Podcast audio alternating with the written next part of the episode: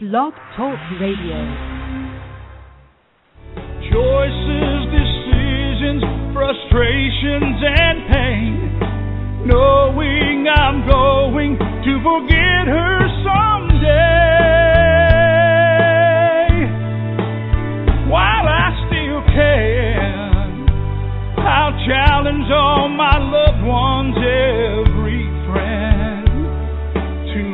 inside their hearts and understand that I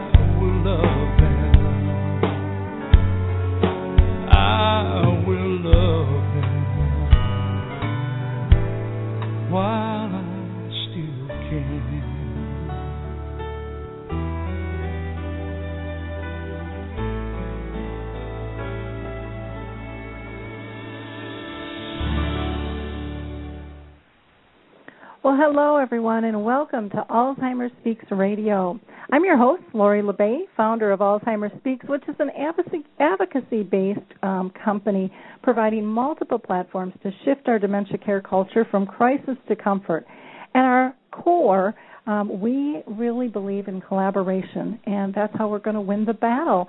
And so we're glad that you joined us today. By joining forces and sharing our knowledge and having everyday conversations about life with dementia, I believe we can remove the stigmas attached to memory loss and we can help those in the trenches take back their lives and live purpose filled lives. Together, we can help both family caregivers, friends, and professionals understand the true needs, not just their perceptions of the needs of those dealing with dementia.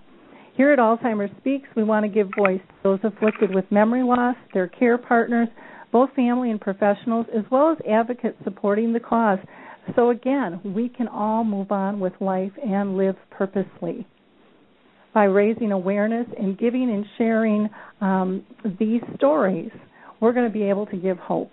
I think we're really at a time of crisis in our country where we can no longer be motivated by fear.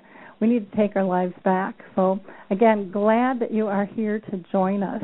If you haven't checked out all of our platforms, please go to www.alzheimersspeaks.com. There you'll find our blog, our resource website, access to the radio show, YouTube channels, free tools, and more. Our channel expert is Rick Phelps, and I never know if Rick's schedule is going to be able to accommodate him um, joining the show or not. You see, Rick has early onset um, Alzheimer's disease, and so depending on how his day is going, um, he's able to participate with us or not. Rick is the founder of Memory People on Facebook, which is a wonderful support group, and it's got well over 2,000 people all over the world joined together um, for true real time conversations building community. So if you haven't checked it out, just um, while you're in Facebook, just in the search bar, put in Memory People. It'll pop up and ask to join the group. Today I have two fabulous guests, and I hope that again you'll join the conversation. And you can do that by using your chat box if you've signed in with Facebook, or you can call in to um, seven one four three six four four seven five seven. Again, that number is seven one four three six four four seven five seven, and you'll just have to push one to go ahead and get into our queue. So, with no further ado, I am going to introduce our first guest, who is Jane Wolf Waterman. Jane spent nearly four decades honing her skills as a problem solver and applying her special brand of listening um, to the concerns presented by her clients. She graduated with honors from Wesley College. She received her Juris Doctor Law degree from Boston University, and Jane has told me that she feels privileged to have helped so many people live happier, healthier, and saner lives. But she's just not content to stop there. Jane has recognized that she's come upon a life defining moment, and at this time, um, it's it's her it's her place to now give back um, to her parents who had given her life, an education, and so much more. Choosing to reverse um, her former place as a child in the family, Jane found herself embracing a brand new role. And little did she know then that parenting our parents or doing what she refers to as pop um, would last 10 years. Today she's going to share this life changing experience and concept with us. Um, Jane is also the author of the forthcoming book, Oh My God, We're Parenting Our Parents How to Transform This Remarkable Challenge into a Journey of Love. Welcome today, Jane. How are you doing? Good morning, Lori. I'm just delighted to be here with you and your audience this morning.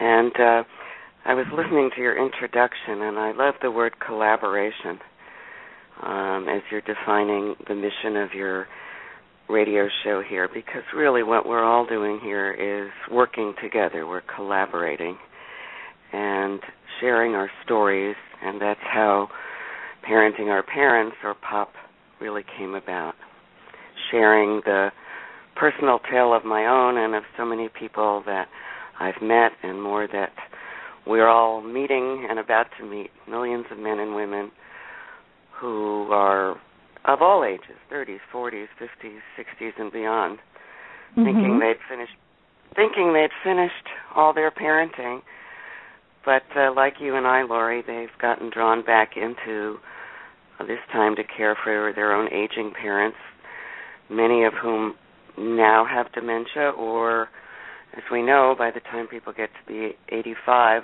one in two people will be diagnosed with some form of memory loss and dementia. So, uh, although it may not be this moment, we're looking ahead and trying to share our stories, and as you say, moving out of fear into love.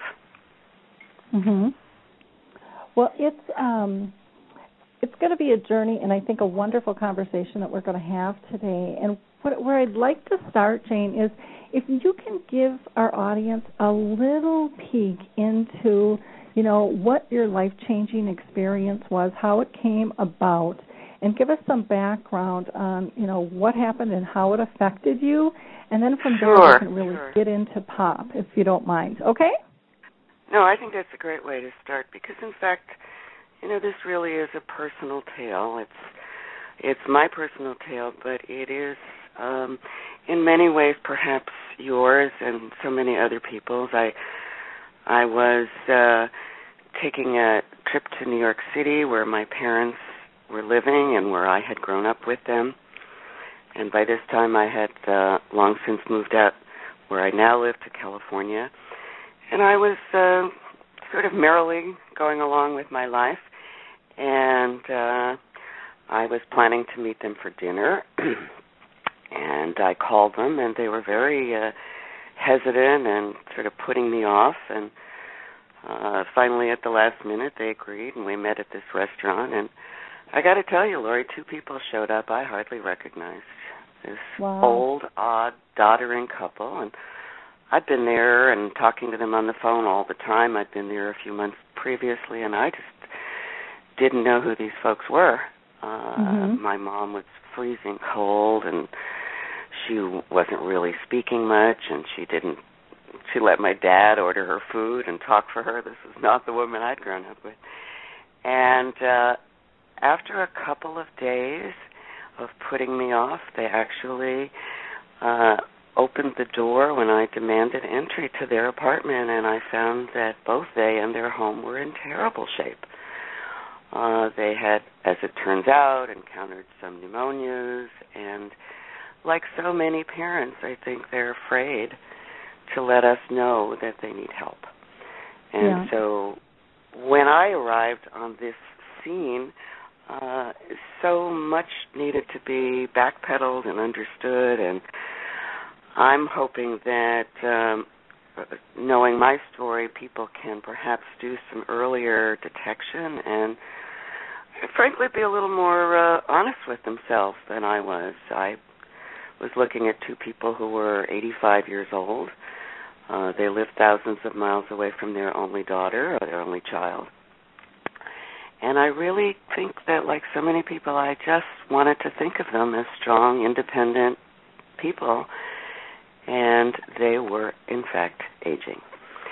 So that's how it came upon me to um, make the observation that something dramatically different had to happen. And uh, given the fact that we were then living thousands of miles apart, um, the next set of steps involved furiously calling around. Um, my background after practicing law was I spent 20 years, which I'm still doing, being a therapist for families focusing on aging people. I'd gone back to school in my midlife to learn about this for myself and for my family, but I still, even knowing all I knew, I didn't really get out there and make a plan. And uh, that's what began to happen. I began to have to hire people very quickly because I needed to get back to life uh, here in California. And it was becoming clear to me that it was no longer responsible of me just to kind of leave them there to work their life out. Mm-hmm. As it turns out, my mother was diagnosed with Alzheimer's. Uh, that was not necessarily what was happening in the moment. In the moment, they were suffering with their pneumonias and inability to care for themselves and their home. But it became clear as they were aging that there were a number of phenomena going on that I needed to pay attention to. So that's how I uh, ventured into it, and I'm afraid that an awful lot of people have that oh my God experience. And they just walk in one day and they realize that they've allowed themselves, you know, to not see that a plan needs to be put into place for mm-hmm. all the elements of their parents' life as people get older. Mhm. Definitely. It's you know, when you said you walked into that restaurant and didn't even recognize them. Um, you know, I didn't have that with my folks because I was very close to them. I saw them all the time, but I remember yeah. other people, you know, having that reaction at certain periods for either of them you know, as my dad progressed with his brain cancer and my mom with her disease, I mean, just totally unrecognizable. I mean, people that they had known for 50 years would not have physically even recognized them. And then you get into the the mental um, capabilities and personality things and so forth. It's it is an, a very interesting process. Um, I'd like kind of frightening. to. Were you frightened at all when you? you know for me it was really a gradual thing and i was so yeah. into just giving the care um and i my personality style is not one to really be frightened it's just to ch- ah, take charge and so i i usually don't go there until way after the fact and then it'll hit me and go whoa yes. yes. Um, you know because i've had my moments where i've literally um and and this is just so goofy and I'm looking back but this is who I was back then. Um you know I did I did not want to appear vulnerable. And so even when I got in overload I actually would wait till everybody cleared out of my house. You know my daughter was at school my husband yeah. was gone. Nobody was around. I would go into the furthest corner of the basement and just sit on the floor and scream as loud as I could and just bawl. And and then um I got it out of my system, which was something that I needed to do. Um but I didn't really feel like I had anyone I could share the true totality of what I was feeling. And yeah. um you know, looking back, I I wouldn't recommend that method to people. I think uh, I I think again it's something that needs to be talked about, but I really thought um when I was going through really the hard the hardest portion for me that um I was supposed to be superwoman and I was this was expected of me and I was not going to fail. And I really felt like I was failing, you know, at times when you get so overwhelmed when you're working full time and volunteering and oh, yeah. taking care of your own family and then taking care of them plus all these other new nuances that come into oh, a yeah. caregiver's yes, life. And so um yeah, my my frighten showed up in in probably a different spot than a lot of people. you know, Um, so Well, you you you've raised a, a whole bunch of points that are really worth elaborating on, um, because I think that's what we're trying to do here is to show people a little bit about how our own stories have affected them and and uh, uh, affected us, and in terms how similar so many of our stories are. The the long distance phenomenon versus seeing your parents every day is one of the ways where I think they show up looking so different as did mine. Whereas you may have had, and people who live closer to their parents, almost a harder role. It's like we don't really see ourselves aging on a daily basis, and then somebody will see us who they haven't seen in a while and go, ah, looking a little older. mm-hmm. But on, when you see people every day, you don't tend to notice the changes as much. Um, another phenomenon, of course, is the, the compensatory things that our parents start doing mm-hmm. uh, to, especially those who are um, with incipient uh, Alzheimer's as it's coming on. They're they're self-protective and they don't exactly know what's happening, and so they will be doing compensatory things to hypothetically look more like themselves or appear to be remembering things or um, covering up and concealing in certain ways. But I think the most important part you're mentioning here is that sense of superwoman and aloneness. Mm-hmm. And I hope that uh, through the um, uh, community that I'm working to form for people parenting or parents, the, the pop community, and the book, that people will gain additional skills other than going to the farthest room in their house and screaming. yeah. Uh, but, you know, and that's a fine thing to do for a little while. I would never want to take away something that someone finds helps them cope. But mm-hmm. there are many more um, pragmatic things and practical steps uh, once perhaps we've let out some of the emotions, um, as in going to a room and screaming. So I think there are many things that we can learn how to do better, and maybe one of them is just not to set ourselves up as, as super women or supermen or super parents, and reflect on the fact that um, those of us who've been involved in raising children know there are no perfect parents. They're just mm-hmm. people who do as best we can, and much the same can be said, I think, of people I'm calling pop parents people who've chosen to parent their elderly parents, they too are they're as perfect as parents are. We do the best we can and we're not super and to press those sorts of demands on ourselves sometimes makes the job even harder than it already is. Um, I agree, and that's a, a perfect segue because I really wanted to get into Jane um, your new language that you developed over over pop parenting our parents. And some people uh, and i'm sure you've heard this some people will say that's derogatory to say you know we're Absolutely. parenting our parents. Um, give us you know give us your your philosophy on that um, and and and why you think that this language is important and and dignified as well. Thank you. I'd love to do that. And i actually um, enjoy the conversation of people who don't like it because mm-hmm and we're getting into a conversation and uh, it came about the term parenting our parents out of my experience. I think of frustration in oddly enough. Um, for example when uh, when you're parenting a, a child and they uh, are able to walk to the car and get in and put their seatbelt on by themselves this is just a great day and you're so excited that they have this capability.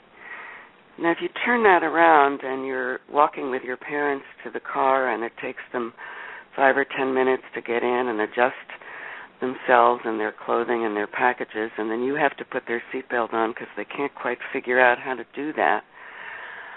I don't know about you, but a part of me was frustrated and disappointed, maybe even sort of angry at life that they were fading.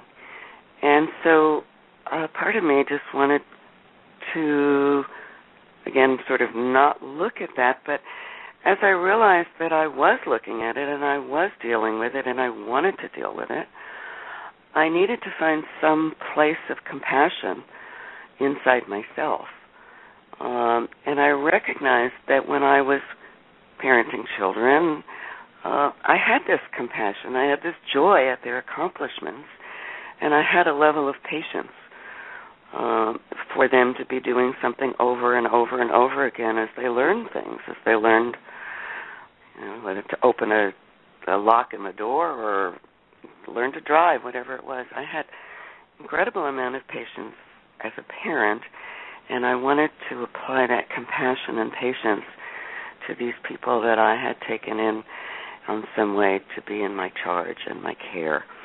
And so that's originally how parenting parents came about and I recognized that having some language that we could all share, having this be, as I began to see it, a life stage. I call it a pop cycle. I laughingly think of it as that old wonderful popsicles we used to eat in our childhood, but it is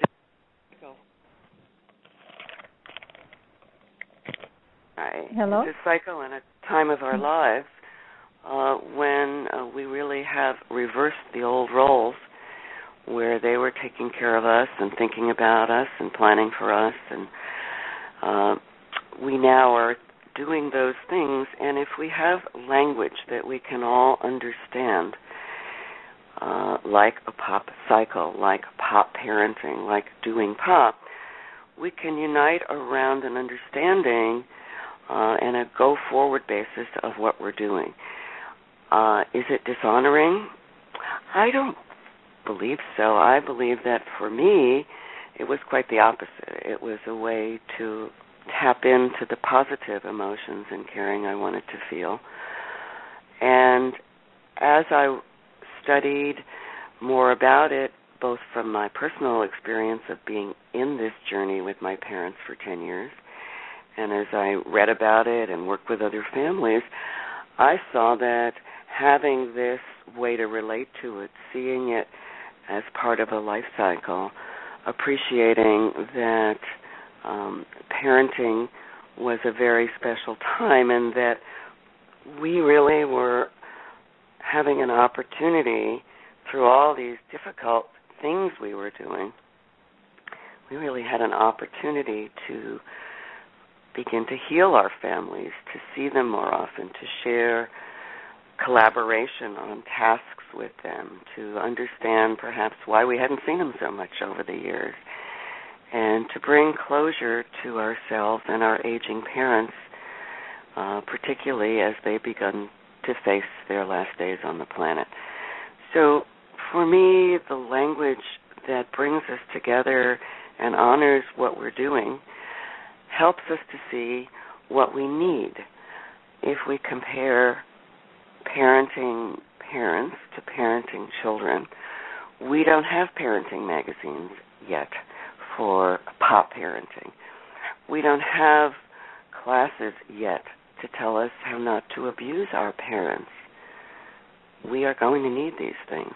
We don't have um, uh, books until this one coming out now that allows us to look at parenting as a whole time in our lives that we begin, we have a middle time, and we end, and that there's incredible value. Um, you and I have spoken about the fact that we just don't know anybody who's taken care of parents with Alzheimer's uh, or other aging chronic diseases who isn't really appreciative and happy that they had the chance to do that, however difficult the journey was. Well, wanna, so I'm that's break. uh, a lot of words about how this came about. Yeah, I I want to um, break in and then I want to pull you back in because I know you still have a couple of other phrases that that I want to define. But I I think you've made such critical um, points here, and I know that um, there's a lot of people out there that think parenting our parents is childish and and we shouldn't do it. But I think the key to me that that you made in your statement, Jane, and it's so powerful because it's where I think most people feel that they fail and they beat themselves up is when you said it gave you a new level of patience. Yes. Because it, it was really, you know, when your child is growing, it's a learning curve. And as our parents age, you know, it truly is a new learning curve. There, they may not be Yeah, learning yeah. new things on how to walk and how to do this, and you might be focused on more loss, but it truly is an opportunity to learn how to engage differently. And and when you when you are looking at it from that angle, I think it affords you the patience to focus on them because you know when you're raising your kids it's it's really i mean we're pretty most of us are pretty good about trying to be person centered when it comes to our kids. But when it Yeah. comes to our parents we have a really difficult time because we let so much get in the way. And so i think um i think that whole patience angle is so critical for people to look at the importance of that. You know whatever you call it um, you do need a new level of patience because this is a whole different game. And you know there's no board game with rules out here. Um, like you said to help you through this. Um, everyone's in denial. I mean people don't like the word caregiver. You know they're not going to like the word you know pop that you you're using for parenting your children they don't like the word senior. Um, they don't like to be called elderly or old um, you know, and if we go to our dictionary, there's lots of reasons why, you know, they don't like that. Yeah, right. Um, because it's so derogatory and I didn't even realize um how those words were defined until I went into um uh, high schools to teach um aging. And I you know, I just kind of went on and on with all these words and it's like, well, of course nobody wants to go there. I mean, very few of yeah, them yeah. are are are honoring. And so we have to get into the role, whatever we want to call that, and if somebody can peg a new term that's going to be accepted by all, well, good for you. But that's not not an easy and not not going to be an easy task. But go for it. Um, but that level of patience, I think, is is really critical. The other thing that you mentioned was the pop cycle, and I really liked this too, because I'm a firm believer in life um, life cycles and life stages and lifestyles, um, and I think that they're all Yeah. different. And and I think your pop or parenting your parents um, is just another stage of life. You know, it doesn't have to be. I mean, and even when somebody gets diagnosed, um, we typically jump to to death, to the end of life. Well, my mom's been living with memory loss for 30 years. That's a long That's end of life journey. yes, isn't it?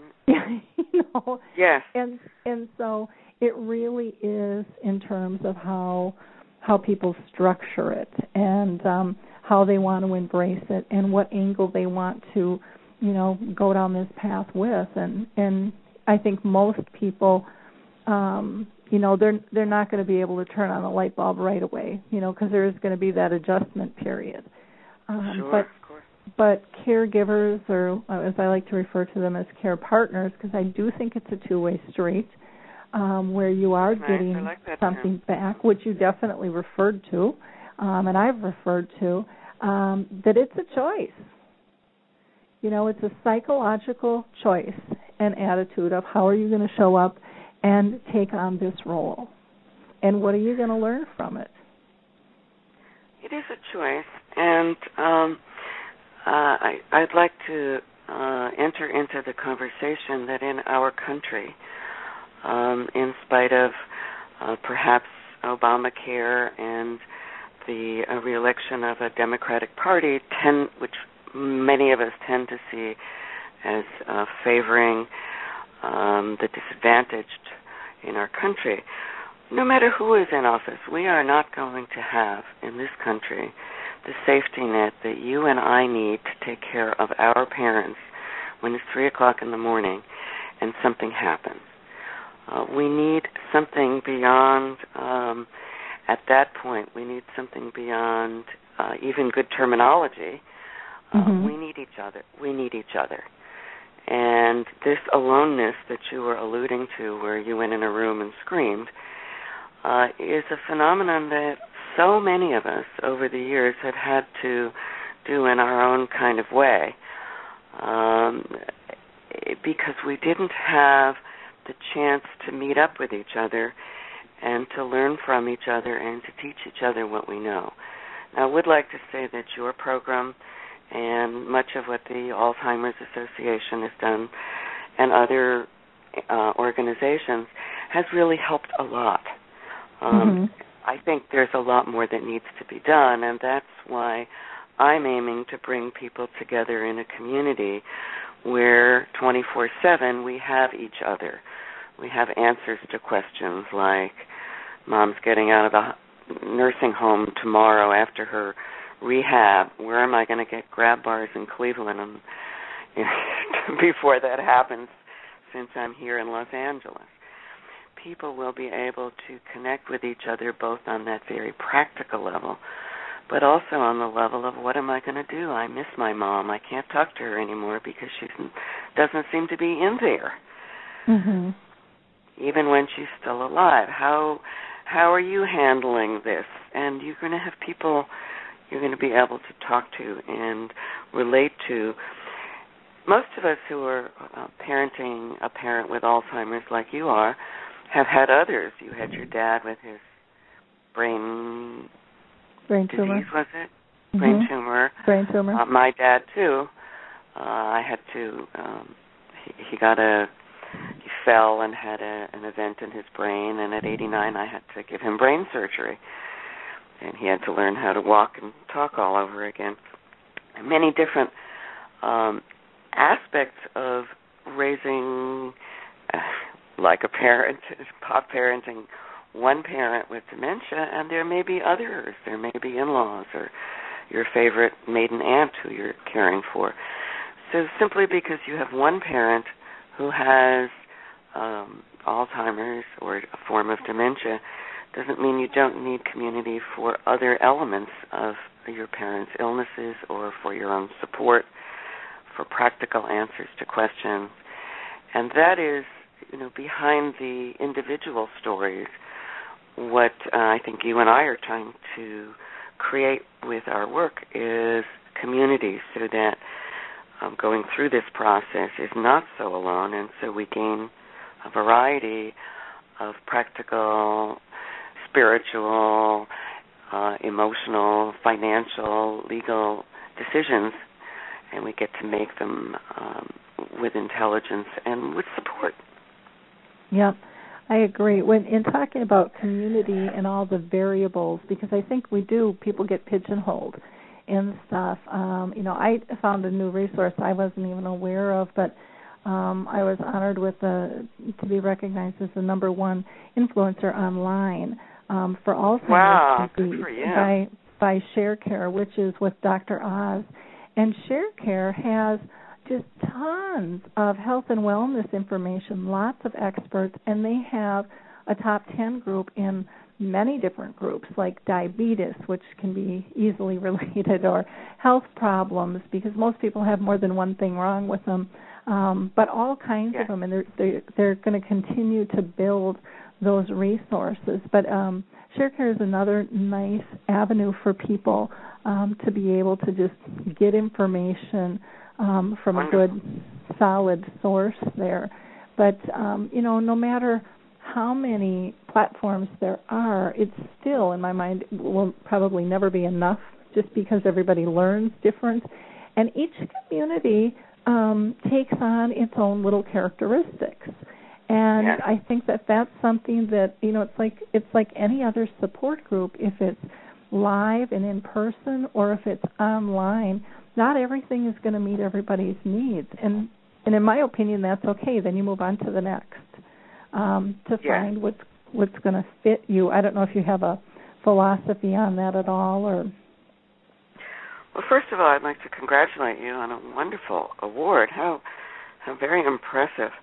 Um and and i'd like to sort of put a plug in for um the value of the web uh, you and I know each other mm-hmm. through LinkedIn, and there are so many wonderful resources.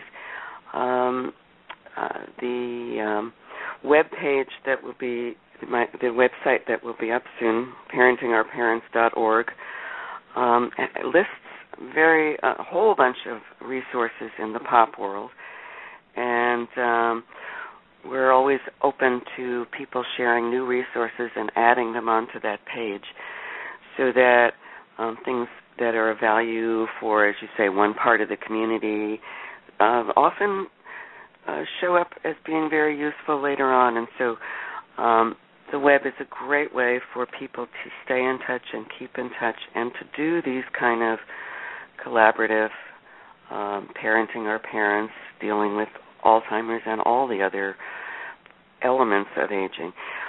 Um, as for getting into our subgroups, yeah, I think that's um, that's a tendency that we have. I, I really see this uh, parenting our parents um, phenomenon uh, as encompassing millions and millions of people. Uh, it's hard to get a, a flat number on how many there are because the the pollsters have not been out there asking people, "Are you parenting your parents yet?" Mm-hmm. But uh, you and I certainly know that at least one in four, one in five homes in America are now affected by people caring for aging parents, whether it's with dementia, uh, other chronic illnesses, or just being older. Uh, so I think the opportunity to be part of the bigger whole and to take what we need particulars if you're dealing with someone with Alzheimer's, there are some particulars. There is an earlier need for detection uh, because of the potential harm that people with dementia might cause themselves or others if they're driving or uh, leaving uh, water running or uh, lighting the gas stove and forgetting and so forth. But you know these detections are earlier, and so there's certain things one needs to be appropriate about.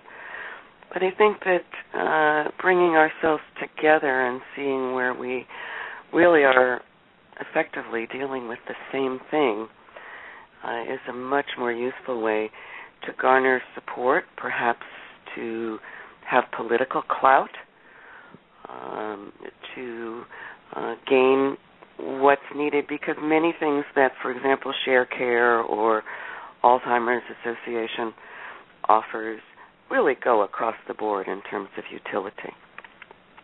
So I'd like I, to see us moving moving together rather than focusing too much on our differences. I totally agree, and that is one of the things that I think is um, is really kind of broken. Is everybody thinks that it, you know it's special and you know it's unique, and and it is to a point. But bottom line, there is a core basis to to giving care, and it's something that's normal, yeah.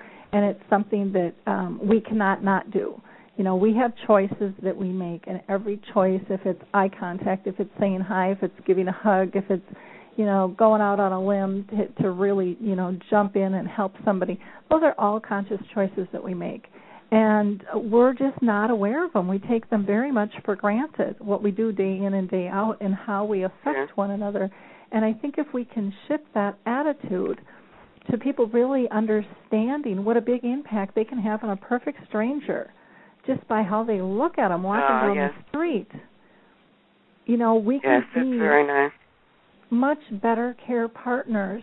And I think we would also take much better care of ourselves because we're aware of, you know, more of what we're doing and what kind of response we're getting when we're doing it. Because uh, I know, especially with dementia, I have found over and over again, a lot of times the way I am doing something is causing the problem because they can't change. Yes. Um, I'd like to put a little footnote in here uh, in terms of being a, a good therapist. Um, Mhm. There, there is, in my view, a choice uh, whether or not to parent our parents, and there Mhm. are situations where parents have been, or perhaps still are, um, abusive, neglectful, or there have been circumstances in our lives where it just is not the right thing for us to parent our parents. It's not healthy for us or them. And I do want to sort of carve out an exception. I, I think that um, the the choice of parenting, whether it's having a child or taking care of an aging parent, is a choice. And I don't think I had any idea when I started when I took it on the depth or breadth of that choice. But that is something hopefully people grow with once they've agreed to take it on. And what we're finding now, because if one starts caring for an aging parent who's 65, uh, they may well live till they're 95 or 105. And that means we're looking at the possibility of far more than the 10 years I took care of my parents. We're looking at 20, 30, even possibly 40 years of caring for our aging parents when we are older mm-hmm. um, and perhaps in need of some care ourselves. So the phenomenon is going to get bigger and bigger, and with people who are um, di- the statistics say at 85, one out of two people has dementia. That doesn't mean literally of the two people, aging people you're in a room with, one of them has dementia, but it means statistically that one out of two people in our in our country will get dementia at that age and suffer some memory losses and other disabilities. So, um, as we're watching our the graying of our population and people getting older, it's certainly going to be more years that we're looking at uh, doing this parenting our parents. And that's part of why I think we need each other and the stamina and the infrastructure of each other to learn and teach from in order to be able to last that long. In order to, I'm most sorry, of us, that? most of us aren't parenting our children for too much more than 18 years. Maybe they boomerang and come back and live with us for a couple of years in their 20s, but um, most of us are pretty much finished with our parenting within 18 or 20 years, and I think we're looking at something far longer and more extraordinary. And then the other part of it is with if you have a three-year-old child, there's a, a norm curve of what that child should weigh and how tall they should be and what particular kinds of cognitive tasks they should know how to do. Uh, what we struggle with, those of us who are um, working with aging people, is that we don't have a norm curve. There's no 83 year old who should weigh a certain amount or be a certain height or have certain cognitive abilities. And so it's even more confusing for those of us who are looking to detect things and to do the job of parenting to know when to step in. Oh, that's a that's a brilliant point too because we I mean whenever you go into any task, I mean it's just normal to try to compare what's going on and yes. and I, and I think that's part of the problem too is people want the fix. Just give me the fix. Give me the fix. Give me the pill. Give me the thing I can do, you know, or the thing I can have that'll make it better. Yes. And, yeah. and it doesn't work like that because it's life and it ebbs and it flows and it changes and we change and you know circumstances and stuff and so there there isn't any normal and so to me one of the biggest lessons um, in terms of dementia. And I think just caring for someone else is really come to grips with, you know what, you're not all that and you can't control it all. And so you really have you you really have to learn to go with the flow, be more spontaneous, um, look at more than one way to do a task, you know, become much more flexible and creative, just like we do when when we're parenting our kids. You know, their learning style might not work this way. Um, and so we have to teach them to do it maybe another way, you know, a workaround. Good point. And, yes, good point. And for and for some reason, um, we we just, uh, or I should speak for myself, but you know, there were moments it would be like, "Come on, just do it. You've done it like this forever," you know, and it's like, well, that's the point. They can't anymore, you know, and it's because I'm trying to control, and it really is about me trying to feel comfortable and I lose my perspective of if I'm truly caring for someone and trying to be person centered, it can't be about my emotional state. It has to be about theirs. And at the same time, um, those mm-hmm. are such great points. I'm sure you've learned that you have to find a way to give to yourself and take care yeah. of yourself and refresh yourself, or else you just can't keep doing it. Oh, there has to be balance, and and to be able to remove the guilt, I think having a a platform and a community like you're talking about about building and giving people is um, is wonderful because you know we don't we do feel guilty you know even if it's just going to have a cup of coffee with friends for 10 minutes. I mean i i turned mine down for a couple of years and then i had a meltdown and said i'm coming for 10 and then i stayed for 2 and we laughed and we cried and then i realized how much they filled me how much they gave me how empty i had become and i didn't even know that because i was so focused yeah. on everybody else that you forget to look inward and go, how am I feeling? What am I doing? And so when I when I'm talking about the emotional base, I mean you you definitely have to be in tune with yourself. But if it's all about you, I, I don't think I, I think that's one of the problems. You can't if you're empty, you can't be a great caregiver or a care partner. That's, that's a really important point. I mean, there were there were days uh, toward the end of my mom's life where I would drive to the skilled nursing facility and just not be able to get out of my car. Mm-hmm. It was just sad and depressing to see her there and to feel there was so little I could really do to help. Um it wasn't often, but sometimes I'd drive all the way across town and just sit in my car and go home. mm-hmm. um, and um, your point about staying refreshed um, and and having the community and the sanity to hear that that's not so odd. God, I couldn't mm-hmm. get out of my car either. exactly. Or, or you know, or yes, I did meet with some friends and we talked.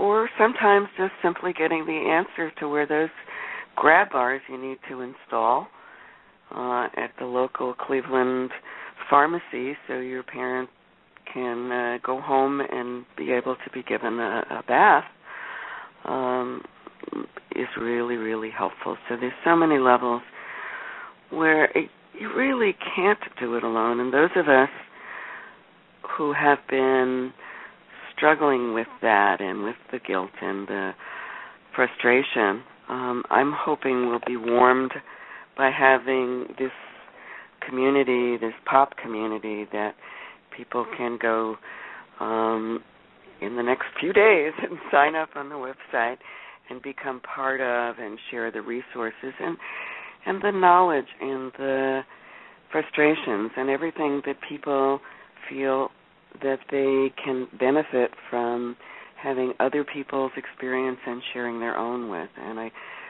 see that so much as the direction of how next we're going to be able to manage uh, what you've been doing now for almost 30 years, Lori. Mhm. Yeah. Yeah, it's it's been a journey, but it's been um it's you know, to me if I had to, you know, use one word, it, would be privilege. Privilege and an honor. Um because it's taught me so much and it's it's raised the level of my ability to engage with people on, on new levels I didn't know were possible. And so uh, it's, you know, I try to just tell people try not to be too afraid, you know, and and try to look at it from, you know, what am I going to learn from this? Um, how can I do things better? And that it's really about progress, not perfection, you know, because mm-hmm. I think I think that's where we beat ourselves up. You know, it's not good enough or you know, for me, um, I was a perfectionist and I know that blocked my brothers from jumping in because they thought, eh, we can't you know, we can't meet your standards. And so yeah. they didn't come around. And I won't take all the blame for that. Um, but looking back it was like, oh man, I was really intimidating. And I look at myself and think, I'm not intimidating you know, I'm doing my thing. I'm having a good life, you know, and stuff. And so it's kind of a kind of an interesting thing to look in the rearview mirror and really have some honest conversations, like with my brothers, of you know why weren't you as involved, and then to hear that and really go and not push it off, but go, ooh, ooh, I wish you would have told me that. I don't know if I would have so listened back then. Excuse me? I'm glad you've raised the issue of um, siblings and the whole pop family, uh, because um, I I was an only child, and um, that, as it turns out, is both a blessing and a limitation.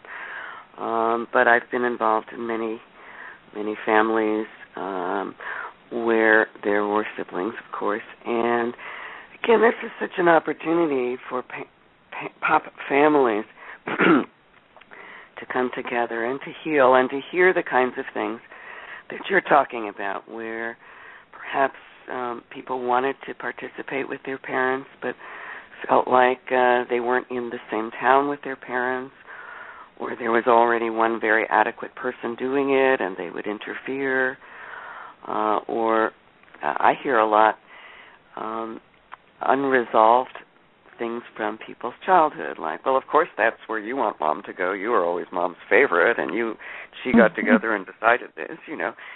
And, and so what it turns out to be is that as people come together, and sometimes they really need to be coached to come together, and they find out how to work together and how to become a family again.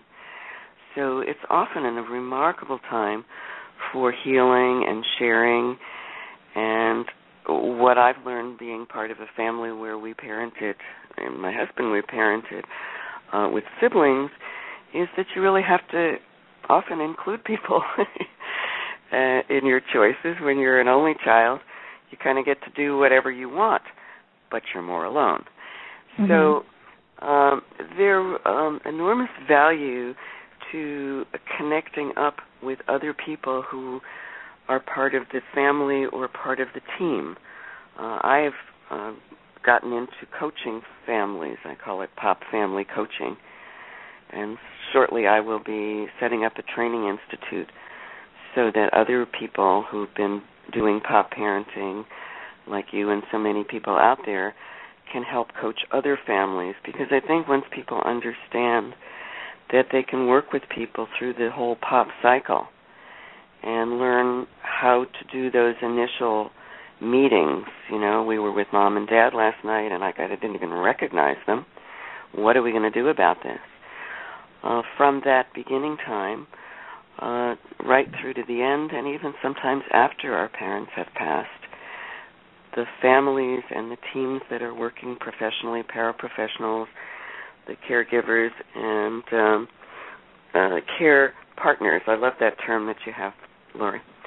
Mm-hmm. Um, can also be part of this coaching mission to get very specific practical things done and to create what I call pop plans as we go through the various stages where what appears to happen is the aging parents um, have fewer and fewer abilities and need more and more protection. And we, the adult children generation, the pop parent generation, we take over more and more of those responsibilities and help to give them peace and order and joy as they head uh, toward their final days with us. You know, I like um, you know that you talked about the pop plan, and I yeah, I like this new language. And um, and also the the pop family coaching. We haven't really talked about that, and I can't believe our hour is almost up. We're, we're down to about seven minutes here, so I, I want you to, to definitely um, talk about the um, family coaching that you do and and what that entails and how people would get a hold of you wonderful.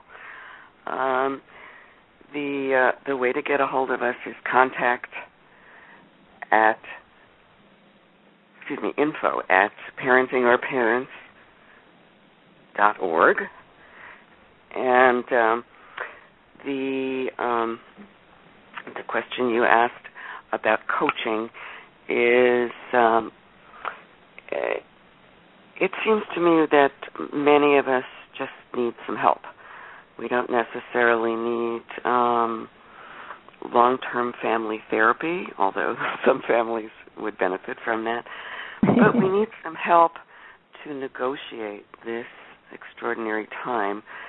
And um, given the absence of resources on a mass scale, the absence of pop parenting magazines, which if we had magazines, and we will soon, um, they would guide us through some things that we don't yet know how to how to make our way through in a way that allows us to keep ourselves refreshed, that allows us to, as you say, include our brothers and sisters in the decision processes and in the effectuating of those decisions. Um, how to talk to each other, how to listen to each other, um, how to deal with the fact that sometimes there are family favorites or there are people who are closer. Some people have certain skills. Um, and these are all things that can be utilized in the service of parenting or parents. If uh, your brother is just the greatest uh, thing since Seven Up, according to your mom, you sure want him there. If you and the family have seen that mom has to move out of her home and into some assisted living or more um, uh, safe facility, you want the one who is the best able to communicate with your mom there to reassure her that this is not an abandonment, that this is in fact better care, and that par- that you all will be there with her the whole way. And learning how to talk and learning how to uh, share our feelings with each other, with our parents, how to talk with our professional help, our doctors, how to get people involved with each other is a phenomenon of coaching. And so discovering that people need that um, opportunity, I came into doing it with families, and primarily I do it on the telephone and over Skype.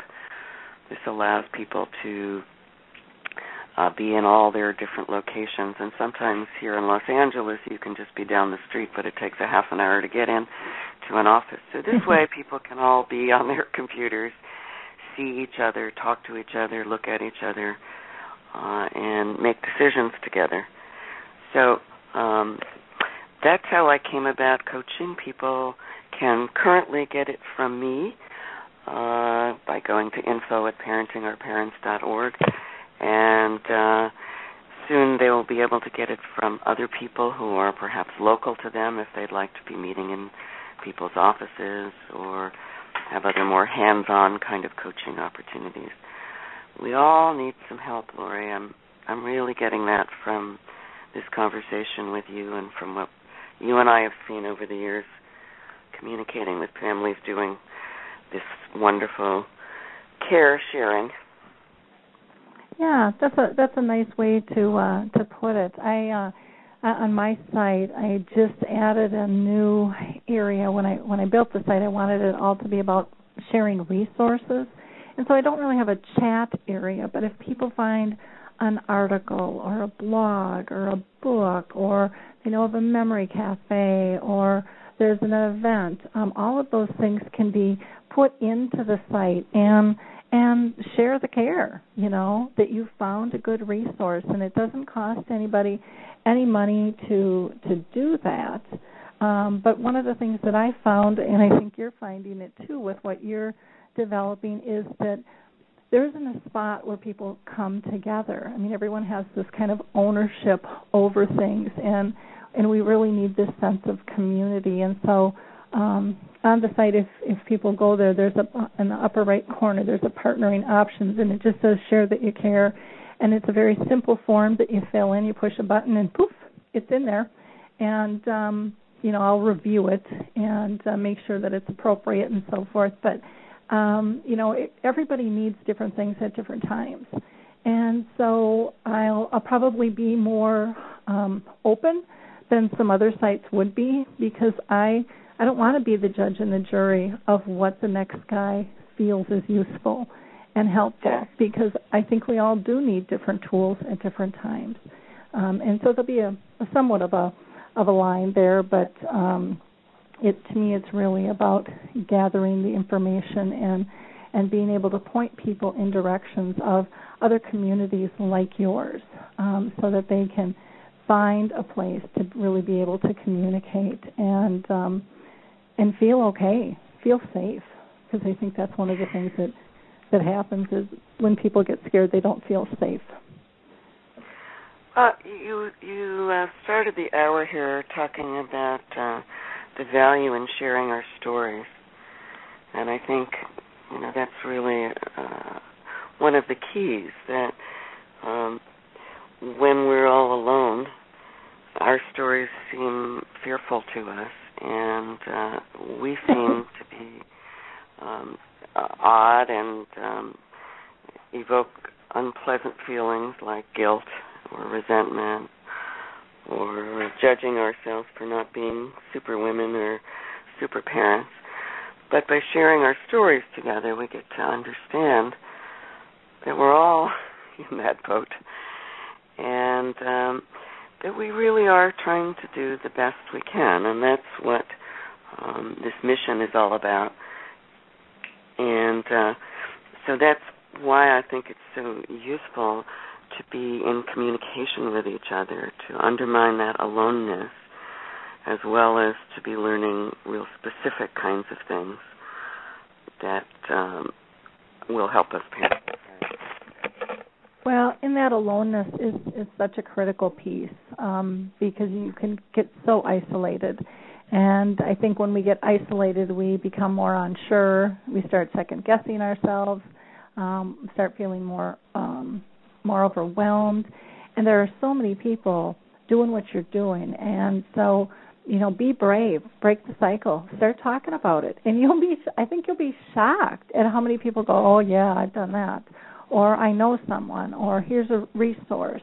Because people at their core, I truly believe, want to help. Um, and so, you know, this isn't dirty laundry. This is life. And uh, there are lessons to be learned and shared. Yeah. Nicely put. So, yes, it is. Well, great. Um, any last comments you want to squeeze in? I need to get our, our next guest on with us, but this has just been so fun. I would love to have you back on the show again, Jane. Oh, thank you. Well, I I really appreciate the opportunity that uh, your show provides people, uh, people as uh, like your um, the um, fellow you're working with, who himself, uh, Rick Phelps, has mm-hmm. um, early onset, and the parents, and um, it's really a, a, a great service that you're doing, and I'm glad that Dr. Oz and Sharecare have re- have recognized that. Uh, I'm just hoping that uh, we keep bringing people together. Uh, parentingourparents.org is going to be the go-to place for people parenting our parents, and there they can find out more about getting together with each other about coaching, about the community, and uh, that will be up in just a couple days. But in the meantime, we do have. Uh, if they want more info, they can go to info at parentingourparents.org. So I would love to come back sometime and uh, continue to to uh, provide some uh, some good stories with you and hear what you have to say. Thank you, Lori. Well, thank you. And again, people can get a hold of Jane by going to uh, emailing her at info um, at parentingourparents.org or www.parentingourparents.org. And Jane, if you would do me a favor, when your site is up, if you wouldn't mind even just writing a short um, paragraph or something, I'll go ahead and push that out on the blog so people know that you're up and running. Lovely. And yeah, we're just talking a couple days here. yep. And if you have I will uh, do time that. To, to do an article, again, I, I'd more than glad be uh, be glad to do that as well, just to remind people of the resources that you have for everybody. So you have a wonderful day, and um, thank you again for all the time that you shared with us today. It was was wonderful, very much appreciated. So my pleasure, and thank you, you for all you're doing. Okay, bye bye now. Well, I'd like to now introduce our next guest, who is just a marvel. I can't I can't wait to talk with him. And his name is a little bit of a struggle for me, but I think I've got it down. Um, I love his name though; it's very fun. It's Eliezer uh, Sobel, and Ellie is uh, Eliezer is an author of Blue Sky, White Clouds, um, which is a book for memory challenged adults. He has um, written lots of different books, gotten national awards, and is just um, just a very very interesting man doing some really unique things. Um, his mom had dementia, and um, he's going to share with us today some great stories of of lessons that he's learned and why he feels Blue Sky, White Clouds, um, a book for memory challenged adults, can really help others out there with memory loss. So, welcome today, Eliezer. How are you doing? Hey, Lori. Thanks for having me. I have a little bit of a cold, so my voice is kind of gravelly. Well, that's okay. We'll just think of it as sexy, and we'll just move right on. That's okay. that works. That that works for me. Okay.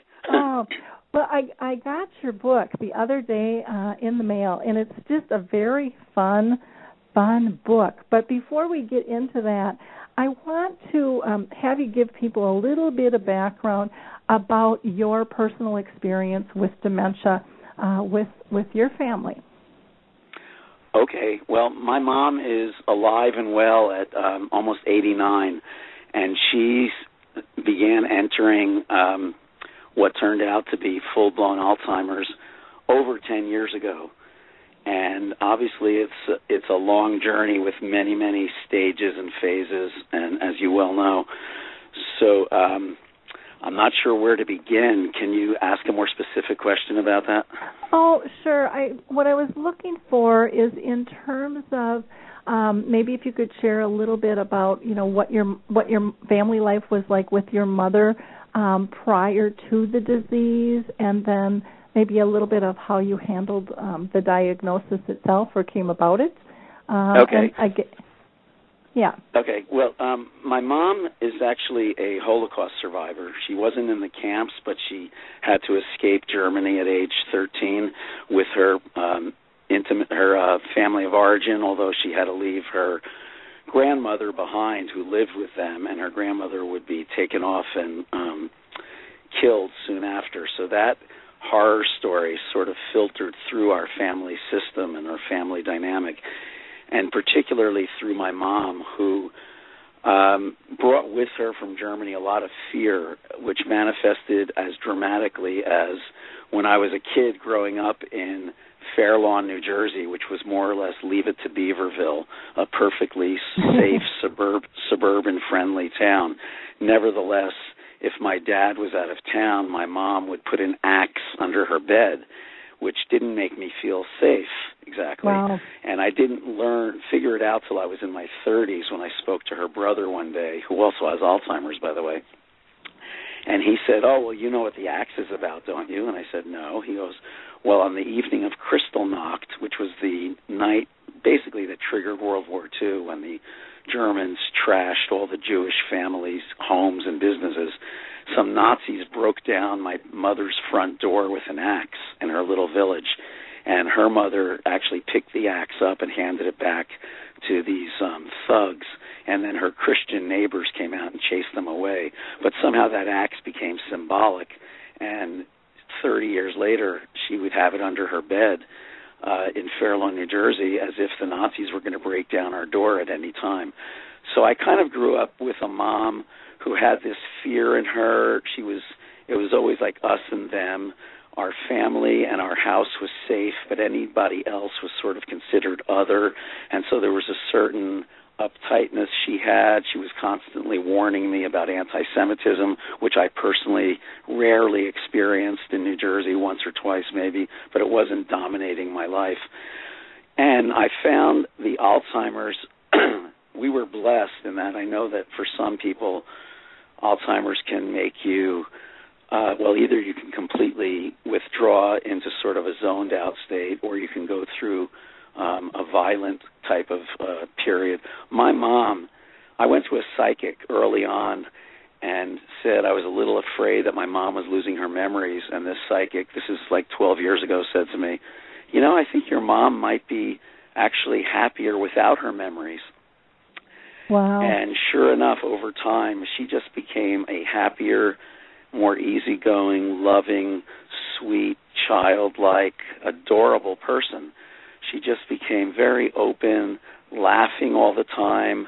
Sometimes we had no idea what was so funny, but she would just make us laugh with her.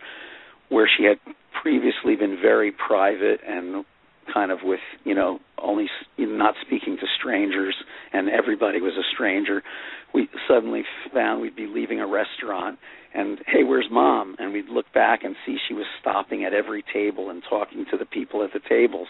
She all her fear of people disappeared. So it was quite wonderful and it actually opened my heart in a way to her and allowed me to feel my love for her over the last 10 years in a way that I probably hadn't felt it fully since I was a child because I fought her a lot on um you know just as a rebellious teenager and that carried on into my adulthood. I mean I did my best to heal our relationship, but it really fully came around and healed itself effortlessly when you know when when her dementia started to kick in and and rendered her so childlike. Wow. So what a gift. I mean, really, um, not only for her to be able to remove that fear, but for you to see a whole other side of your mom that yeah. you didn't know existed. Yeah, I saw her essence. I saw her essence in a way that I had kind of missed it for a lot of my life. I saw who it was that my dad fell in love with and stayed married to uh for 67 years and counting. Wow. Wow. That's that's uh that's quite the story. Um thank you uh, one one quick one one Mhm. quick little anecdote. You know, throughout her life, if ever there was a TV show like a documentary on about World War II and they showed Hitler or a picture of him in a magazine, she would get visibly disturbed and upset or even cry and avert her eyes. It was very powerful for her. And it got to the point after a number of years of Alzheimer's where I was helping her put her her jacket on one day, so I had to kind of push her arm through the sleeve in such a way that it, it moved her arm up in the air in the and and she spontaneously said Heil Hitler and laughed and laughed. And I don't even know if she knew what it meant. It just came out. But all that fear was gone and it was now a source of humor to her and and if you show her a picture now of Hitler it means nothing she doesn't even know who he is Oh, thank or God. me or or me for that matter Yeah, yeah. But there's some some things in life that are are better off not remembered, and you know, yeah yeah bless her for that. Well, let's talk about um, the book, um, Blue Sky, White Clouds. How did how did you come up with that, and and why do you think it's important? Well, it was it was kind of an amazing story. Um, my mom lost very gradually all of her language and communication skills in English. Um, she initially started uh, regressing and putting things in categories. For example, a vacuum cleaner, a telephone, and a camera all became the machine. And I, I marveled at that because it was like her brain knew the difference between a machine and food or you know, it was a mechanical object but she couldn't name it, but she knew it was a machine. And then from there it it went to word you know, what they call word salad, which was she was still using English words but they didn't make any sense. I don't even know Mhm. if I can imitate it, but it would be like, well, the telephone man ate tomorrow's um fruit on top of my uh stomach and I don't know if snow will help the television things like that and Mhm. then her English disappeared and she substituted a language that she completely made up uh words such as um the Mingelmann is no more falinger doop doop doop is it uh, no, Mom, the Mingle Man isn't Falinger dupe. She goes, Oh, no? No, I don't think so. Oh, well, Fring Tapa Stingle Da Da. You know, she was really speaking, and we would have long, engaged conversations, and I would actually feel the connection. Um, we were communicating, it just wasn't linear, and it wasn't meaningful in a linear sense, but it was meaningful in that we were looking each other in the eye, we were laughing, and we were feeling each other. So I you know, even though she didn't know my name or that I was her son, I still felt her light up when I came in the room and felt us connecting in a very loving, warm way and and that seemed to be all that I needed. But in any case, one day completely by accident, I came into the room and she was flipping through a magazine.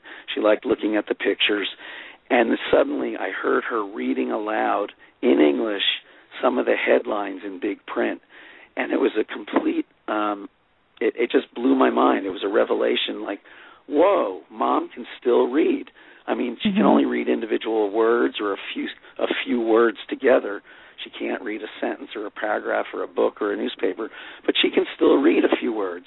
And that just floored me. And I said, "Oh, that well, that tells me what I need. I'll just go to Barnes and Noble and I'll buy her an adult picture book written for dementia patients." And I went that same day and I searched and searched, and there was no such book in Barnes and Noble and I went to the children's section and I looked there.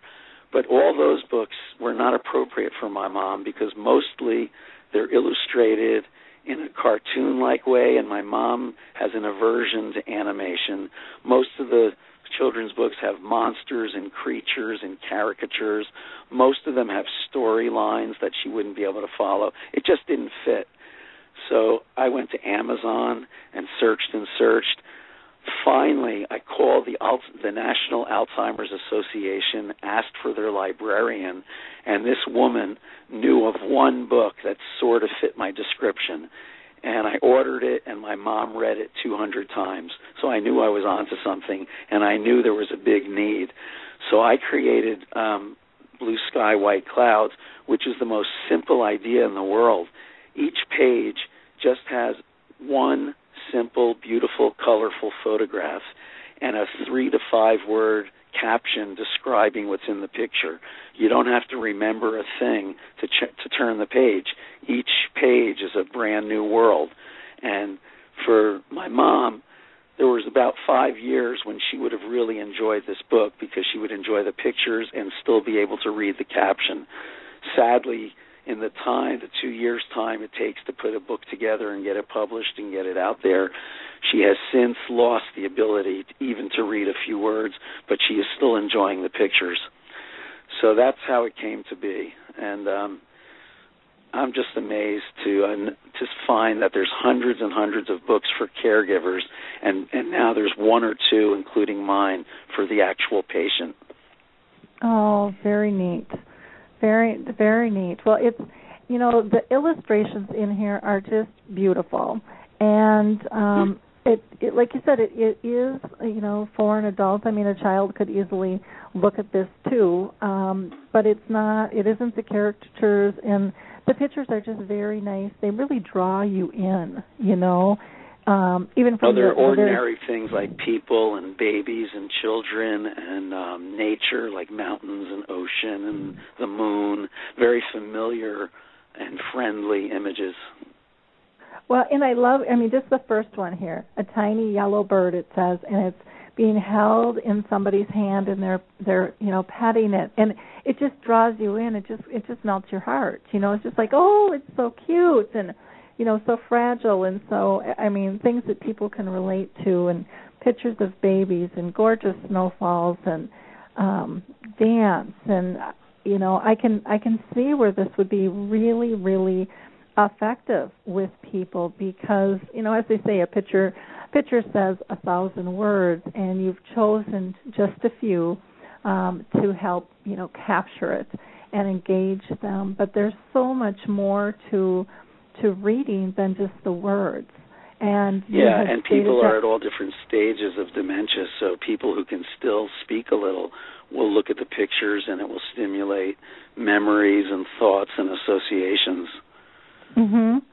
Yeah, and get the get the conversations going. And one of the things that I really liked that you um, had stated was, you know, how how you engaged your mom. You know, um, kind of saw a different person and um you know it wasn't you know you were okay with the new person who who showed up getting to know her and i think that that's just so so special because so many people are afraid of the newness and what it is. well, it I have to or, tell you, you know, I have, I'm sorry to interrupt. I I have to tell you, I saw all the different ways of of rea- all the different reactions one could have within our very family. Like my brother very clearly felt that he had lost his mom quite a few years ago. Um, my dad, which I did, and I felt like I, in some ways, I found my mom. My dad which is quite understandable after 67 years of marriage. It took him at least three years more than my brother and myself to figure out how to interact with her based on where she is and was. He was still trying to insist that she be true to how he remembered her. He was insisting that she had more memories and more cognitive ability than she actually had. It was obvious looking from the outside, but to listen to him interact with her, you know, it seemed like an adult trying to play chess with a toddler.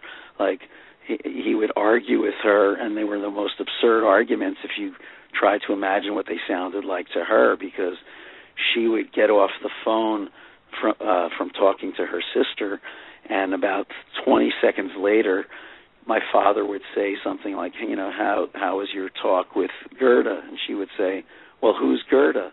And he would say, your sister. And she goes, I don't have a sister. And mm-hmm. he would mm-hmm. say, Of course you do. You just got off the phone with her. What are you talking about? And there would be a fight, but it would be a one sided fight because from her eyes, she was just hearing this man get upset about something that she didn't understand. And it took him quite a while to make the um to adapt. Yeah, it's a it's a tough tough thing um for for family and spouses and friends. Um but once you can get past needing that person who was, you can really appreciate the person who's before you and and find all the gifts that they still have to offer um just in a different fashion. Um you know, in a different yeah. presence. And Yeah, my dad is fine, you know, he de- he def my dad definitely came around to the point where now you know, several times a week, if not every day, he'll send us what he calls a momism, and it's uh, one moment during the day where she touched him or his heart opened. Might be something as simple as kissing her goodnight, and she'll pop out with something in English for the first time all day, and she'll say, mm-hmm. "I like that. One more." You know, asking for one more kiss and it, you know it'll just open his heart and he'll he'll write to his his grandchildren and his kids and tell us all about this one moment with mom so he has grown to appreciate those small moments of connection oh that's wonderful that's absolutely wonderful they they are so precious precious and i like the momisms you know he's kind of come up with his own own little name for them there um can you tell us uh, a little bit on you know the individual words or phrases um, that your your mom could recognize and, and read in the book, and you know how does she how does she utilize it now? And have you have you seen it used with others as well? Well, um, Lori, the the book just literally came out about a week ago, and okay. I'm in Virginia I'm in Virginia. My mom's up there in New Jersey. So my dad has and the and her my mom's aides are spending time with her going through the book and from what I understand she you know they read it to her like I told you she is in the time it took to publish it she has gone past the stage where she can read the phrases which she could have done for about 5 years before um but she is enjoying the pictures not all of them like um she's always been um, not very favorable to animals. When her dementia first came on, she had a personal vendetta against squirrels. All of a sudden, whenever a squirrel appeared on our lawn, she would either bang on the window or go outside with a broom and start chasing them. She hated them. And so apparently, when she got to the picture in my book of the beautiful dog with the big brown eyes, she didn't like that. And when my previous book came out, which she was not able to read, she was able to read the title, which was The 99th Monkey.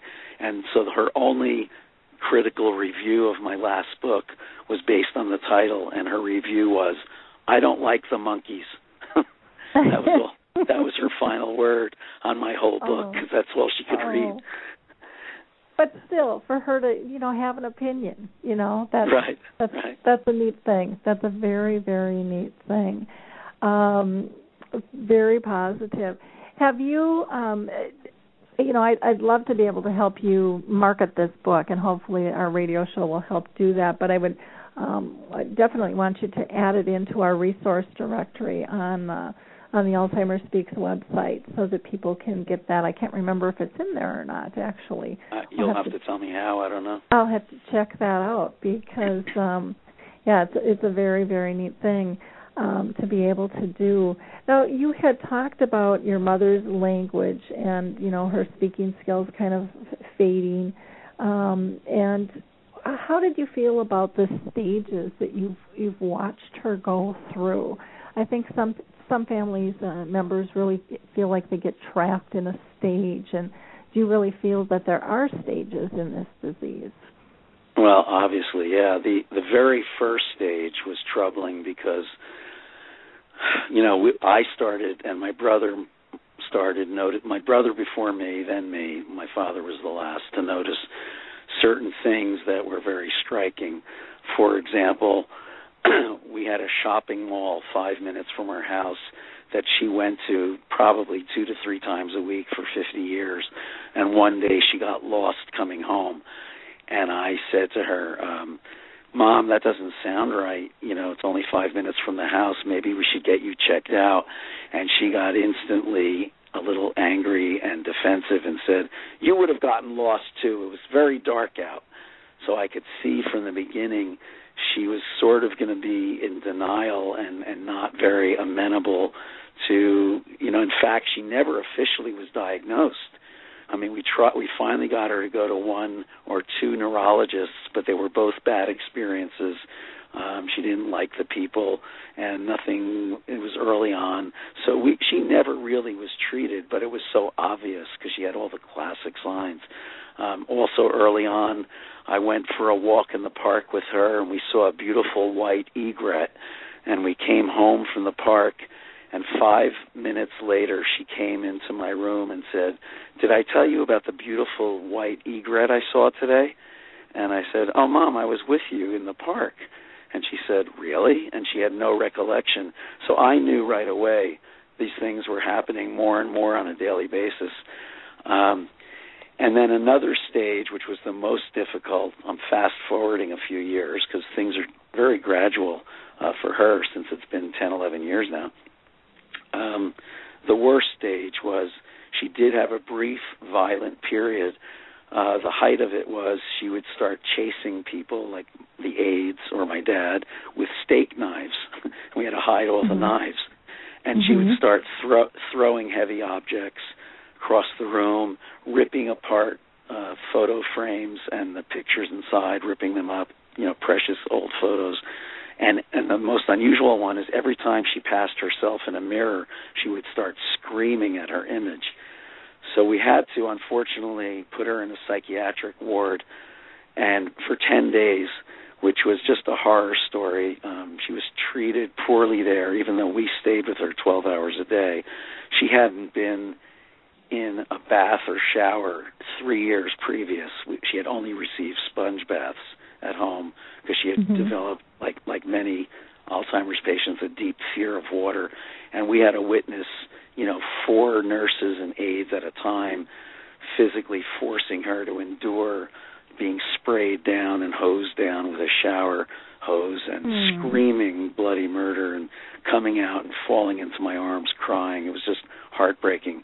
But on the upside, after 10 days, they found a magic pill for her um, Seroquel, and she came home on Seroquel and has never. She's been fine ever since. I mean, that was three or more years ago, and we managed to reduce her dosage from 400 milligrams, which is a lot of Seroquel. She's mm-hmm. now on only 20. She's now on 25 a night, which gets her wow. to sleep sleep through the night without incident and be alert and awake and in a pretty good mood generally all day. So we're we lucked out on medication and we lucked out on her mood stabilization because since that time, except when you change her, she'll be like an infant and you know she'll really rebel against that invasion of her privacy but it'll mm-hmm. pass like an infant 5 minutes later she'll generally be back in a good mood she still eats well and she's still very engaging. She's not like one of these people who's zoned out in a chair sleeping through the day. Um, so you know, it takes takes a little presence and energy to interact with her because she's ready to be with you all the time. Mhm. Wow. So those were the main. Those are some of the stages, and you know, in in a nutshell, some you know, it's leaving out all the subtleties in between. Mhm. Yeah. The um, how did like neighbors and friends react? Um, did your parents stay, at, you know, in the same same location, or did they have to move during this period of time? And my dad and my mom are living in the house that I grew up in and when I I'm 60 years old and when I visit I sleep in the same bed I slept in when I was 5 and um so they haven't budged my dad fortunately has the uh financial ability to keep her home and of course it took him again 3 to 4 years after we said he needed help before he would accept help but by now he does have a team of aides that come and go throughout the day. Not he doesn't have 24-hour care. He insists on them being alone through the night. Um, but he has people pretty much from eight to eight in the day, daylight hours. He does the shopping and the cooking still. Um, and the first three to five years, it was sort of a taboo for him. He didn't want anybody to know.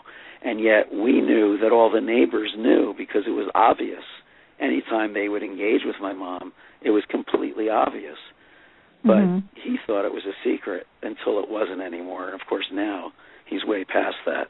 It's um you know, now it's it's no longer a secret to anyone. Everybody on the block not only knows, but we have extremely helpful and friendly neighbors who have often uh my dad has had to call on them if my mom like fell off a chair and he, when an aide wasn't there and he couldn't lift her back up, you know, a neighbor was right there to help. They've been amazing.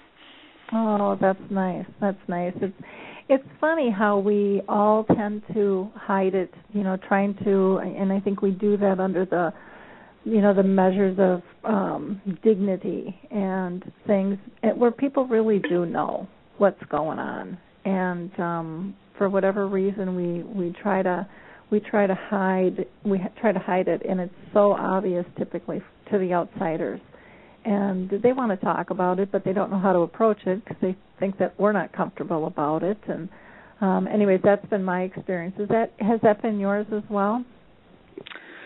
Yeah well you know dignity is such a big thing and and my mom was a very dignified and proper well put together person. And you know um she really showed a very positive face to the outside world and cared about that a lot. And we witnessed such indignities being done to her in the hospital. I mean, just to get her admitted to the psych ward, she had to go through an eight hour admission process in the ER that included five people holding her down to get a urine sample Oh. And I didn't see this, but my brother witnessed it, and he said it was the most horrific thing he's ever seen. And uh, well, I mean, I, I shouldn't. I mean, some of the stories probably would turn your listeners' stomach, so maybe I should spare them. But um, yeah, there were a lot of indignities along the way. Uh, but now, you know, she's still going out, believe it or not, to a restaurant twice a week, and all the mm-hmm. waitresses all the waitresses know her by name and know what she eats and what she doesn't eat and um it's kind of nice.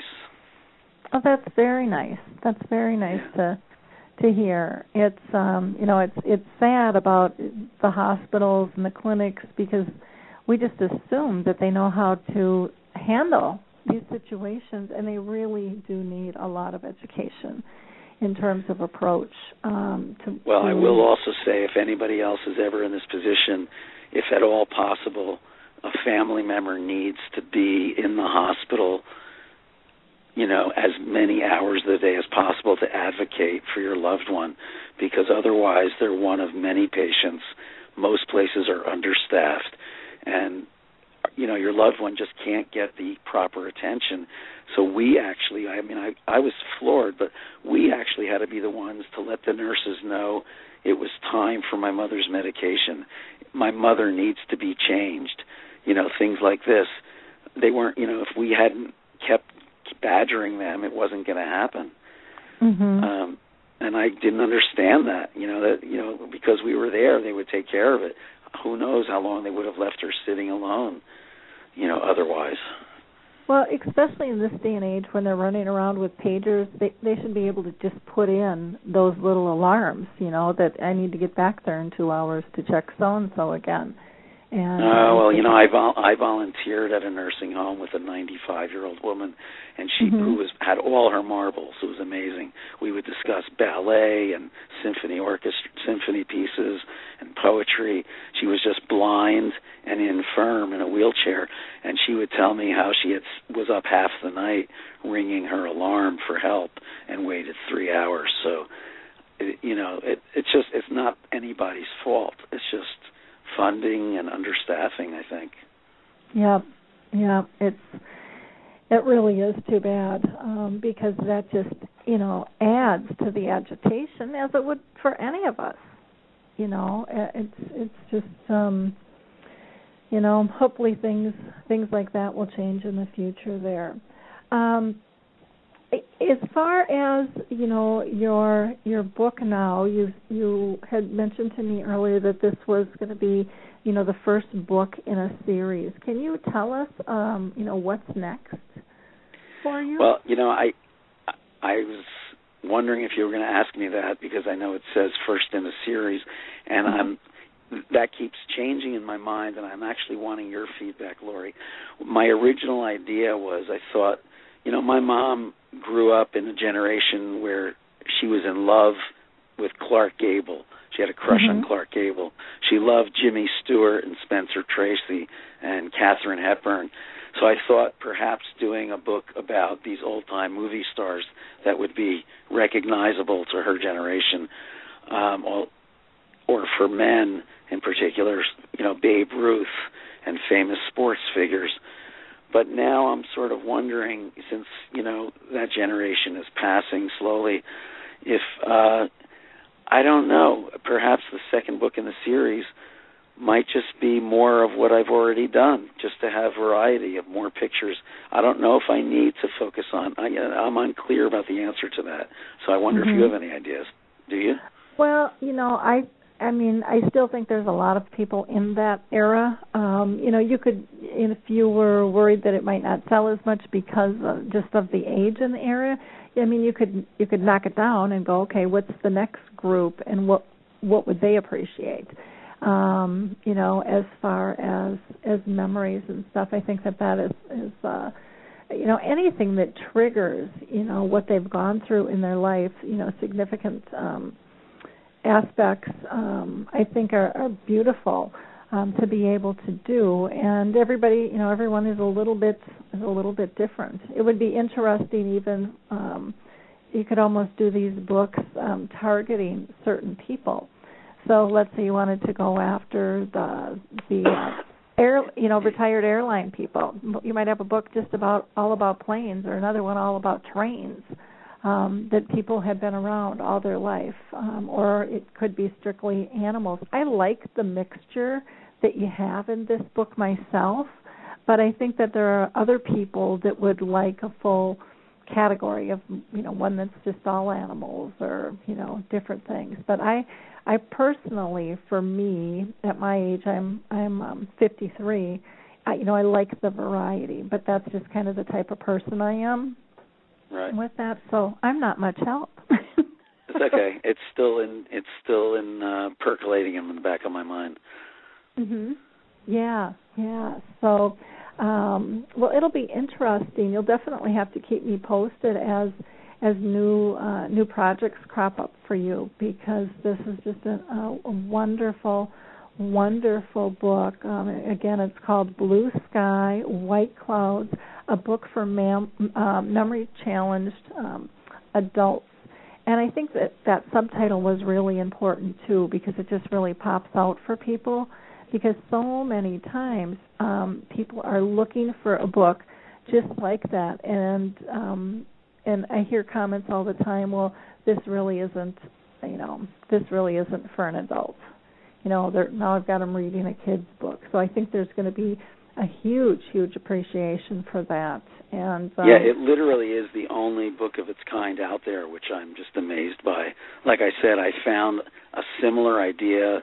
Um, I'll even give her a plug because they are wonderful. Uh, by uh, her name is um, Lydia Burdick, and her book is called Sunshine on My Shoulders, I think. And I said, you know, I, I ordered it for my mom, and she did read it 200 times. But um, Lydia's uh, illustrations are still animated cartoons and still have sort of a storyline of sorts. Uh, but they are wonderful, but they're not quite as simple and direct and to the point as mine. Um, and a way to contact uh, me or find out more about the book, it's a very simple website. It's the title of the book, blueskywhiteclouds.com, and that will take you anywhere you need to go. Or you can search for that title on Amazon. Um, yeah. I'm trying to get Maria Shriver interested, but I haven't succeeded so far. It's hard to reach these high-profile people, but oh, I would really I know, love trying it. To, yeah, I would really love get... it if someone someone like that would get behind it because I, you know, unlike my other books, which I think were great, this one in particular feels like a service to other people, and I'm as interested in getting it out for their sake as I am, you know, for me to sell books. Mhm.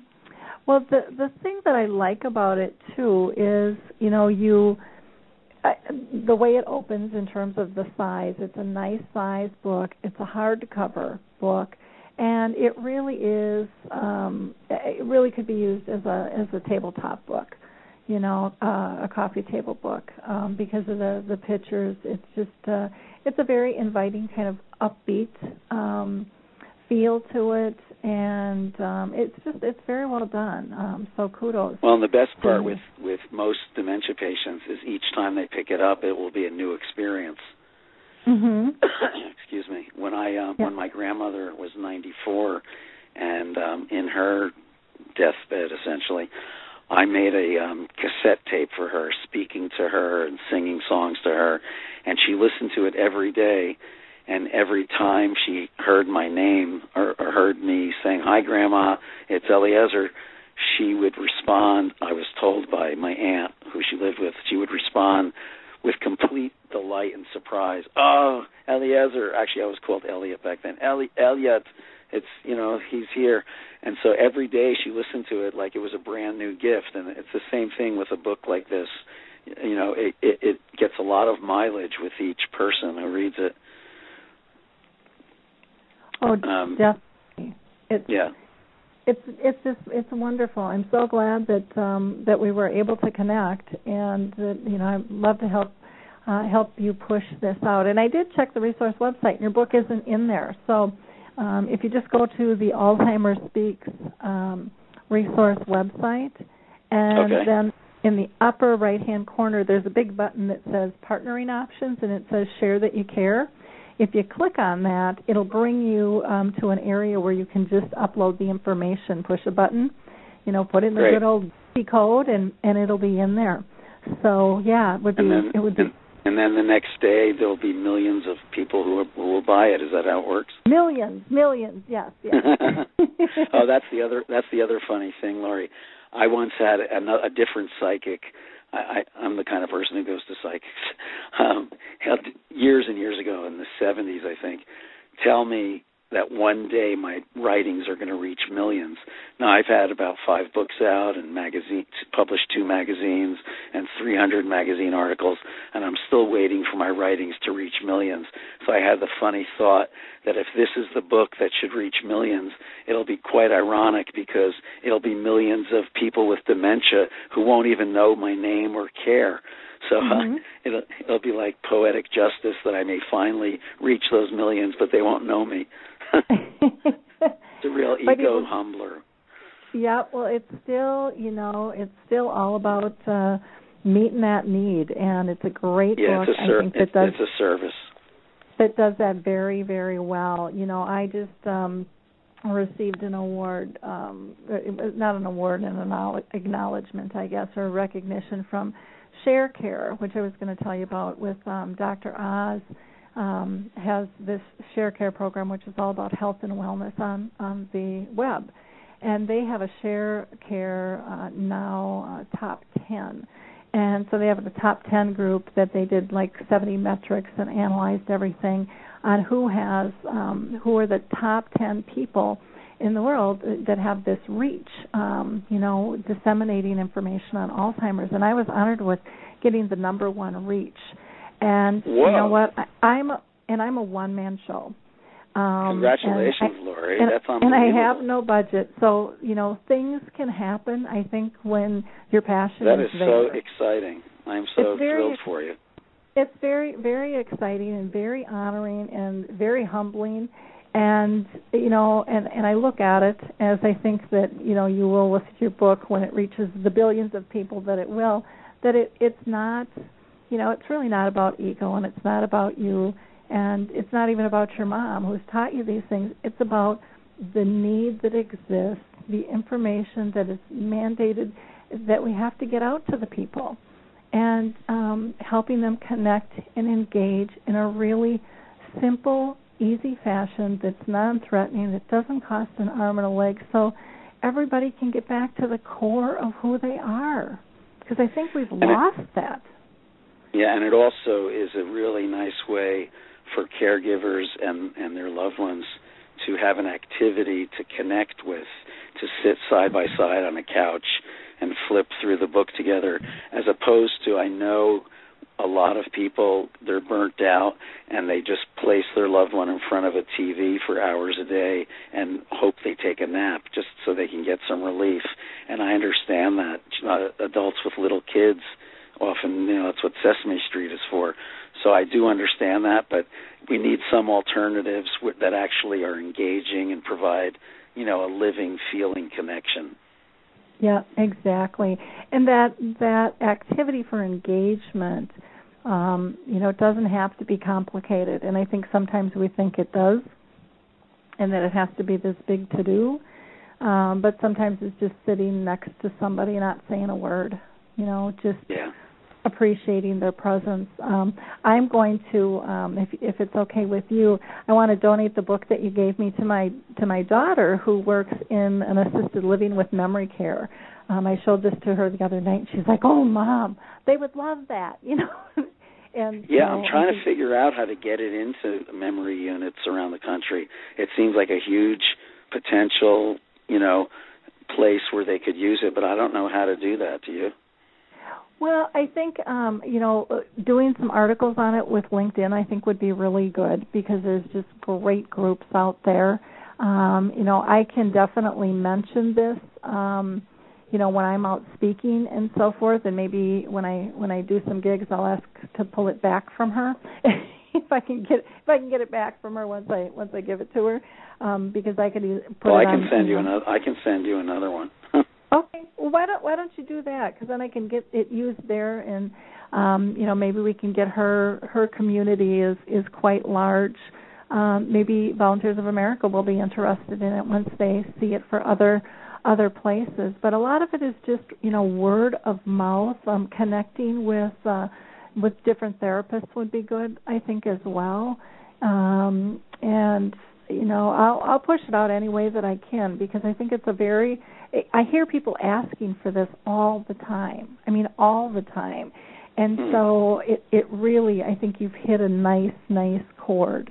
Um and uh and you know I think it will be embraced. We just have to help help you get it pushed out there. So um you know and as, well, I appreciate I appreciate you a lot. yeah, well, and I think everybody who's listening, you know, you know, sh- share the information. You know what you're listening for. That's what these. That's what this radio show is about. That's what the resource website is for, and the blog. It's it's all about sharing the care and helping people develop a toolkit because what works today might not work tomorrow, might not work five minutes from now, and that's okay. We just have to be prepared with different things, and we have to. Um, we have to listen closely, I think, um, to be able to help those who are in need. And so one of our listeners might not have anybody um, who they're dealing with with dementia right now. But chances are they're going to have a friend or a family member or maybe even themselves deal with it in the future. So it's about getting educated and um, being proactive.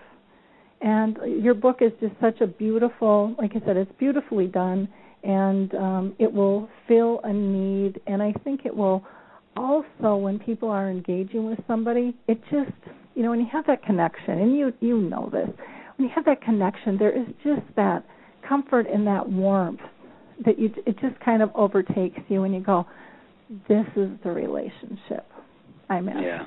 Yeah. And now I have Now, it back you know- again. now my mom is at the point where she is so in the moment. I mean, so many people in the world today are reading books like The Power of Now, you know, trying to learn how to enjoy the present moment. While my mom is so in the present moment that if you literally leave her exact line of vision, you know, if you just move two feet over and she doesn't isn't focused on you, you disappear from her reality. And then if she turns her head and sees you again, it's like a joyful reunion. It could have been three minutes, three seconds, or three years. It's the same joy. Oh, you're here, and you know, it's just always astonishing to me. So I try to make the book similar in that when you turn the page, it's a brand new world, a brand new photograph, a brand new reality. Um, I, I, I just before we close, I, you know, I'd love to tell a few of the funny stories because there's so much laughter and humor with my mom um, that she laughs at before we do. It's not like we're laughing at her. She'll say something and then just burst into laughter. And for and, and some of these are when she still had a few English words. Like for example, I'm sitting with her at the kitchen table. Um, and this wasn't too long ago, eh, within the last year, she'll still occasionally pop out with an English phrase.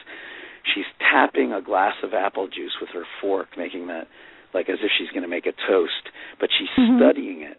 She's studying the glass of apple juice, kind of puzzled, and finally she stops and looks up at me and says, "I wonder what size brassiere he wears." and it's just okay. I understand that. You know, there's just so many moments like that. Um, so there is, you know, there is the joy of laughter and humor throughout this what can be a tragic process.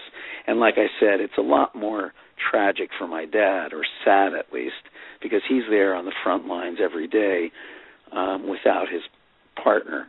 You know, the partner he he he loved for and loves for so many years.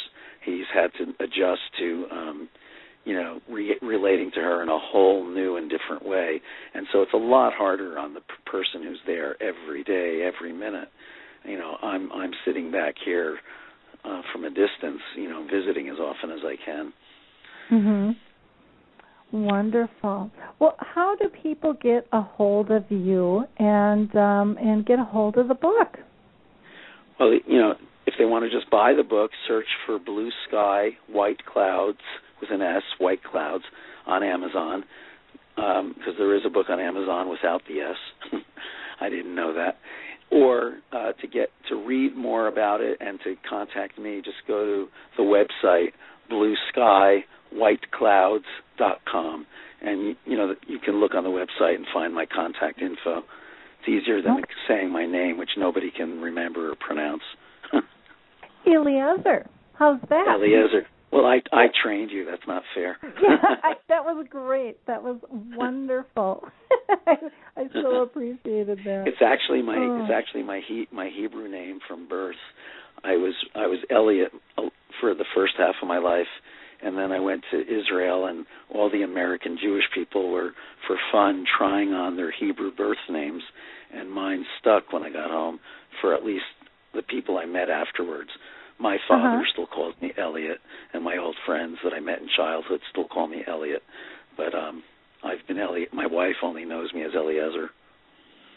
oh, So I'm a little I have a little bit of a schizophrenic existence with my name.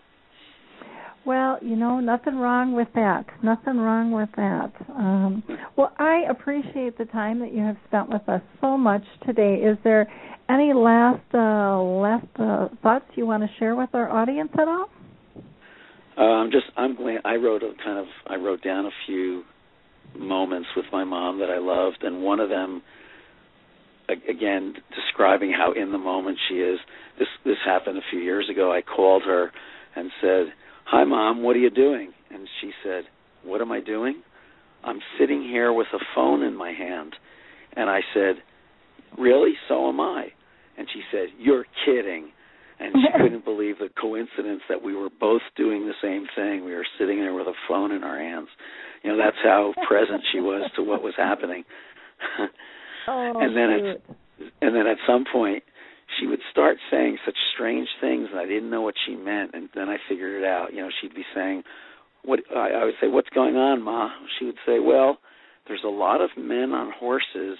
Oh, and now it's snowing and and now there's two little children it looks like they're eating cereal and i realized she was watching television and describing moment by moment what was appearing on the screen including the commercial you know so um, oh. That's one of my little stories I wrote down.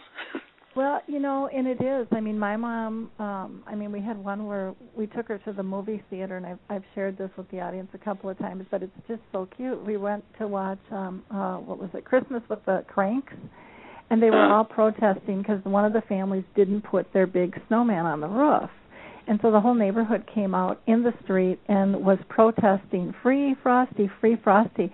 My mom, who is not very mobile, got herself out of her chair in the theater, stood up, and started protesting and yelling with the group, "Free Frosty, free Frosty!" because to her it was it was real. You oh know, yeah. that was her reality. That wasn't. We weren't in a movie theater. That was real, and it, thank God it was a short clip because then she sat down, but she just beamed in her chair, just beamed. That's, She was so proud of taking action. You know, it was very that's cute, hilarious. Very That's cute. hilarious. So Yeah, whenever it- was snow, whenever the the weather changed on TV uh, in a movie, my mom assumed it was snowing outside or raining or whatever. Yeah, there was no distinction between TV reality and reality. Yeah, yeah. It's it kind of takes you back, and then you just kind of go with the flow. You know, at the nursing home where my mom was at, the staff were so wonderful. Um, way back when, when Jag was on TV, she used to think that that was real, and so once a week, the staff would take turns um, making sure one of them watched Jag, and then they logged what happened to Jag, so everybody knew because my mom would just get furious. You know, she'd be like, "You need to know what's going on in the world," you know. and so they just all played along, and she was so happy with that, and very, you know. But it made her world content, which is, you know, what person-centered care is all about. Um, doing doing for them what uh, what keeps them comfortable. And I love that you brought up the the humorous side because you know humor to me is the core of almost any relationship. You know, it's just such an important factor, anyways, in my life. And um, and I, I that's what. that's how my mar- That's how my marriage has survived. I married a comedian. well, I think it's critical not to lose that. Um, that gives us such balance, and um, you know, and just can rejuvenate our souls if we just allow ourselves to laugh. And again, not laugh at somebody, but laugh at a situation. Um, and those those moments of laughter. I mean, I have a ton of them, and uh, you know, I will never forget those moments. I mean, they they make a bad day for me good.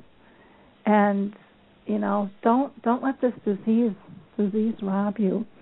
Well, thank you again so much for your time, and we'd love to have you back again. You know, let us know how how the series goes and what's what's happening, and um, we'll help you here any way we can. And in the meantime, you and your family just have a a wonderful rest of the year. Lori, thank you so much for having me. I appreciate your support so much. You have no idea. Thank you. Oh, good. Well, thanks. I'm going to go ahead and wrap up the show today. We do have, um, let's see, for our next show is coming up on the, what is it? the 16th, I want to say, yes. And that's going to be a really interesting show because we're going to have Abe's Garden on, um, which is just a fascinating facility um, and community that's being built in Tennessee. And we will also have um, Grace Homes with us, which is a, a small group home. So we're going to have a larger uh, community and a smaller one on uh, talking about person centered care. And then on the 13th, we are doing our dementia chats which is a webinar series. So please uh, visit our website, www.alzheimersspeaks.com, and um, you can check that out. As always, you know, just uh, just hang in there, and remember, it's about progress, not about perfection. We can only do the best we can with what we have in the moment, but we can always improve in the following days. Take care. Bye now. Hey everybody, Jared Sebestier, host of Retire Repurposed. This podcast is dedicated to help people transition into fulfilling and purposeful retirements. Retirement is a big life change. In fact, the two most dangerous years of a person's life are the year they were born and the year they retire. Few people could just flip the switch from working a career 30 or 40 plus years, retiring on Friday without methodical steps to living what we call a repurposed retirement. To listen now, search Retire Repurpose on your favorite podcast platform, Senior Resource, or Life Audio.